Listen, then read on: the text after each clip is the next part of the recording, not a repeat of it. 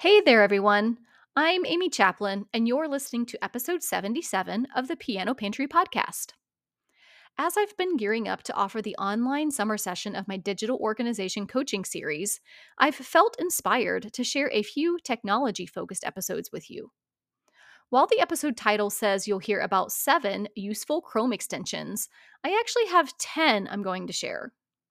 Seven are ones that I frequently use that are must haves to me, and three are more fun ones that are newer to me that maybe I don't really use a lot myself, but are ones I think you might enjoy and want to consider. So I'm calling those bonus shares.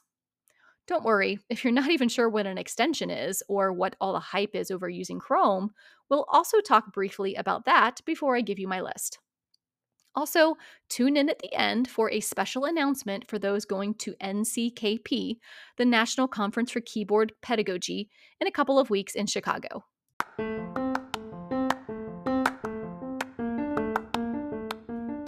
Have you been stressed over the mass amount of emails hitting your inbox daily? Do you have a computer desktop covered in files you're afraid to put anywhere else because you don't think you'll be able to find them? Do you like the idea of being more efficient with your workspace but don't know where to start? Join me for a three day summer intensive where we will walk through a progressive process for cleaning up, reorganizing, and learning how to manage six key areas of our digital lives. We'll cover two areas each day from 11 a.m. to 1 p.m. Eastern Time, beginning on Monday, July 31st, with our devices and computers. Tuesday, August 1st, we'll talk about documents and media, and on Wednesday, August 2nd, blog subscriptions and email. As a bonus, you'll get access to four additional online office hours where I'll be able to help you through the cleanup process. I love what Gabrielle, a teacher from North Carolina, had to say. She said, I think the motto, use what you have, is impossible when you don't know what you have. I'm confident that finally getting a handle on all the games, the worksheets, and the digital sheet music will make me a more efficient teacher. Amy has been so patient and supportive as we rifled collectively through thousands of documents and emails. Every piece of sheet music and game I own is now in a file. It's pretty amazing and freeing. They all have a place. Jennifer, a teacher from Ohio, said it's been a huge relief just understanding how these systems work and how the settings on my computer work. I've relied on other people to set up these systems for me in the past and never really understood. Being able to go in and change some of the settings or rearrange files and see how my email system works is so beneficial to me. For just $79, teacher friends, you'll start your year off right. Visit pianopantry.com forward slash digital for more details and to register. Together, we'll organize our digital lives. Since today's episode is about Chrome extensions, there are three things I want to address first. First of all, let's recognize that while everyone may not use Chrome, According to a quick Google search, roughly 6 out of 10 people do, so it's still a large chunk of internet users, with Safari leading next. Why is that? Well, there's several reasons I would say. One of the biggest is that Chrome is designed to be faster than other browsers.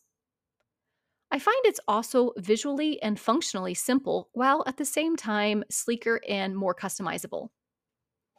If you're on a Mac, I understand why you might use Safari. However, if you're on a PC, I would consider giving Chrome a try. Second, I wanted to make sure I didn't assume everyone just knows what an extension is. So, an extension is a program you install to create certain functionalities on your browser.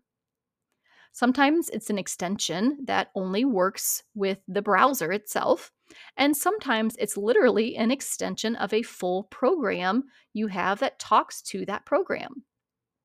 If you're unsure what I mean by that, I think it'll make more sense once we dive into the list. Lastly, how do you get these extensions onto your browser? Chrome has a web store similar to your device's app store. You navigate there by clicking on the three little dots in the top right hand corner of Chrome, and then you select Extensions about halfway down. In the Chrome Web Store, you then search for the extension and hit the button for Add to Chrome. It downloads it and adds it to your browser automatically. Your extensions will show up in the top right hand corner of Chrome, just to the right of your search bar, and to the left of the three little dots that opens the Chrome settings and such. If anything, you'll at least see an icon of what looks like a puzzle piece.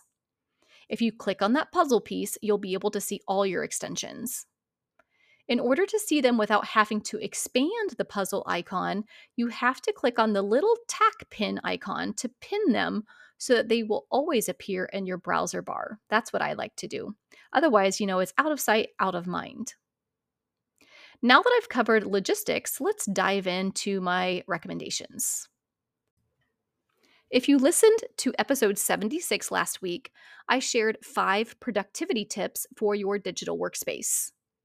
The last item on last week's list is the first one on my list this week, and that's a password manager. While we use LastPass, there are certainly other ones out there like 1Password that you can consider using. This is one of those extensions that talks to another program. It doesn't only exist in your browser. LastPass will interact with you on your browser and save information into its main vault. Think of it like a bank vault. LastPass has an app for your device and can also be logged into directly on your browser. It's so handy not only for recalling saved passwords, but also for when you create new accounts or update passwords in current accounts. LastPass will recognize if you're creating a new account and will have a little pop up that will prompt you to ask if you want it to save the new account that you just created.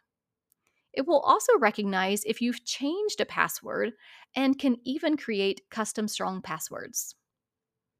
We also like to use LastPass for recalling payment information, such as um, credit cards. So when I'm purchasing something online, I don't have to pull out a credit card anymore. I can just open LastPass and find the credit card that I want to pay with.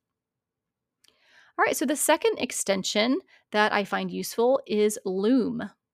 Loom is a recording software that will allow you to easily create screen recordings and then send a direct link to someone. It's so convenient, and you're not having these screen recordings taking up space in your media account like Google Photos or having to use special screen recording software.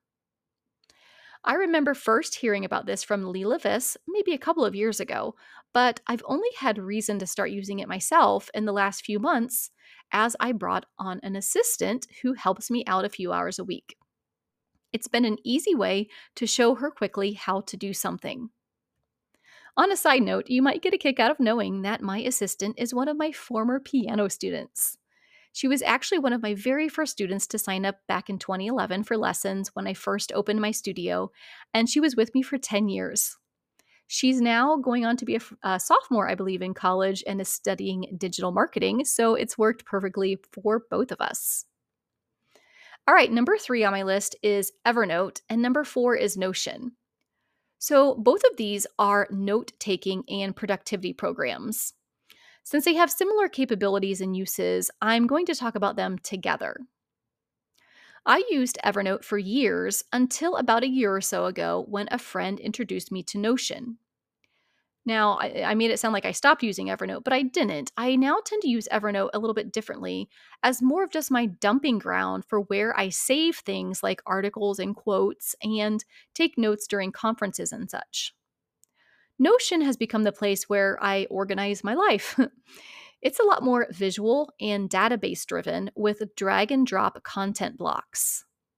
It's a little more involved to learn to use to its fullest than Evernote, so honestly, for most teachers, I would still recommend Evernote. If you're a little more tech savvy though and aren't afraid to learn a new program, then you definitely might want to try out Notion. Adding the extension to your browser for either of these programs means that you can clip imp- information directly from the internet. Notion's web clipper is not as advanced as Evernote's. You can only clip web pages in one format, which is partly why I still like to use Evernote as my place to just capture and save. whether it's an interesting article or an idea for my studio.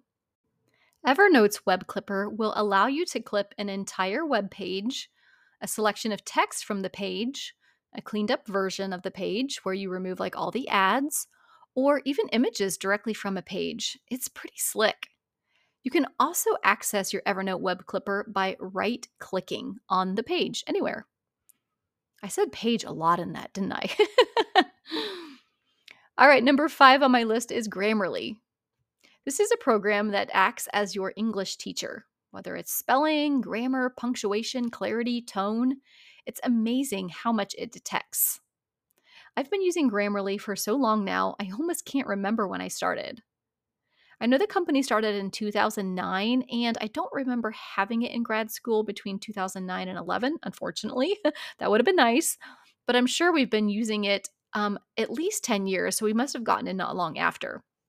Anyway, I wrote a blog post several years ago on the Piano Pantry website when doing a top tools and resources series which I appropriately called Grammarly Spell Check on Steroids.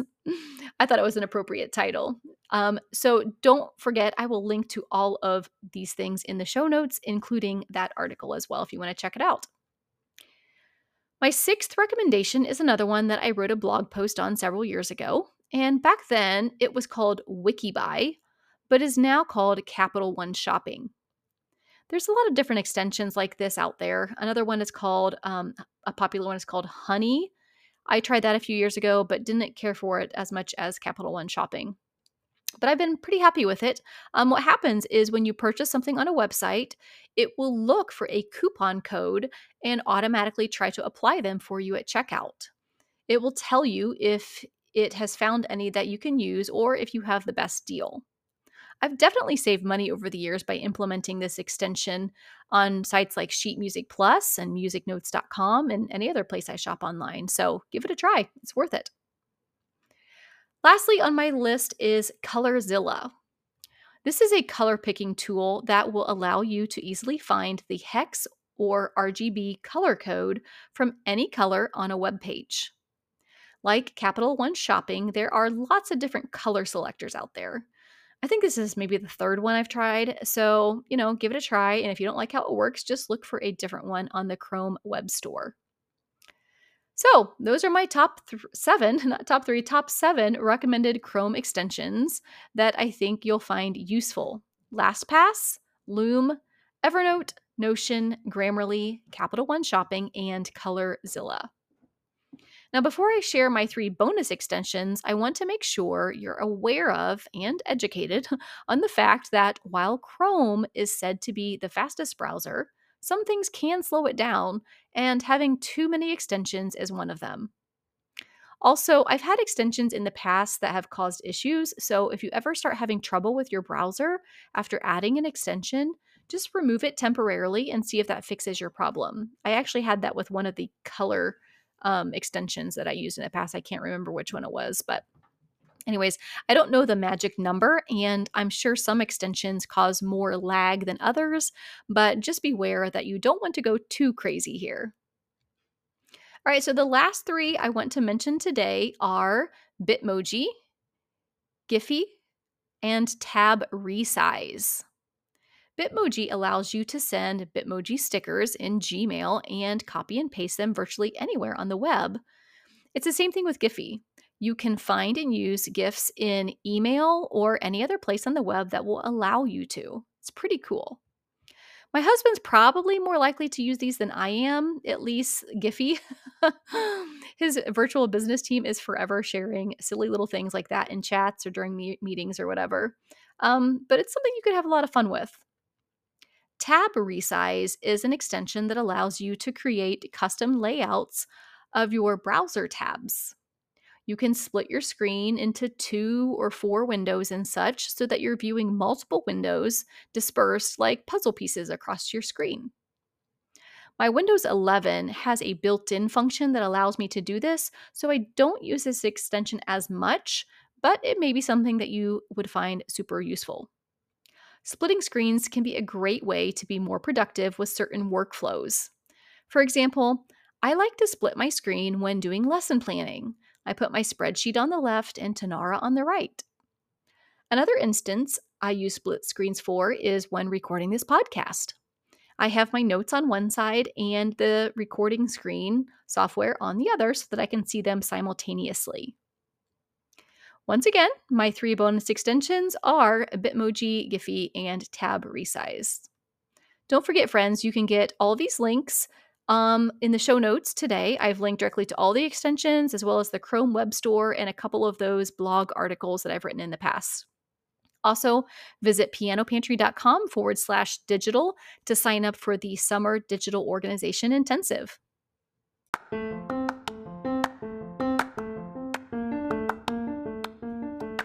Time is closing in for the 2023 Biennial National Conference for Keyboard Pedagogy in the suburbs of Chicago. Now, I'm not presenting this year, unfortunately. I was too busy traveling Europe last fall when the deadline hit to submit. Regardless, I really look forward to attending as always. This will be, I think, my third or fourth time attending. I would love to have a chance to say hello to many of you in person, so I'm teaming up with my real life teacher pal and NCKP roommate, Christina Whitlock, of the Beyond Measure podcast for an informal meetup. You'll find us hanging out in the lobby of the hotel on Thursday afternoon from 4:15 to 5 o'clock, prior to the 5 o'clock celebration concert. We each have a special little gift in our back pockets that you can get too, at least until they run out. I hope you get a chance to come by and say hello. Today's tiny tip is related to conferences, and that is to take some time to prepare yourself. Not just packing, but being intentional with what you want to get out of it. I like to keep a list of teachers that I want to make sure I remember to say hello to. It's also good to have a plan for any new books or materials you're looking for, in particular for students, so you don't have to go crazy just buying tons of random books. This is a tip I actually learned from Christina. The same goes for games, really. Do a quick inventory before you leave home and see if there are any holes in the games that you have. Not literally, but figuratively, of course. Don't be tempted to buy a new game about note names when you already have five or six different ones. If you'd like to check out more of my tips for getting the most out of your conference experience, listen in on episode 59. Thanks for listening in today, you guys. I'll see you next week.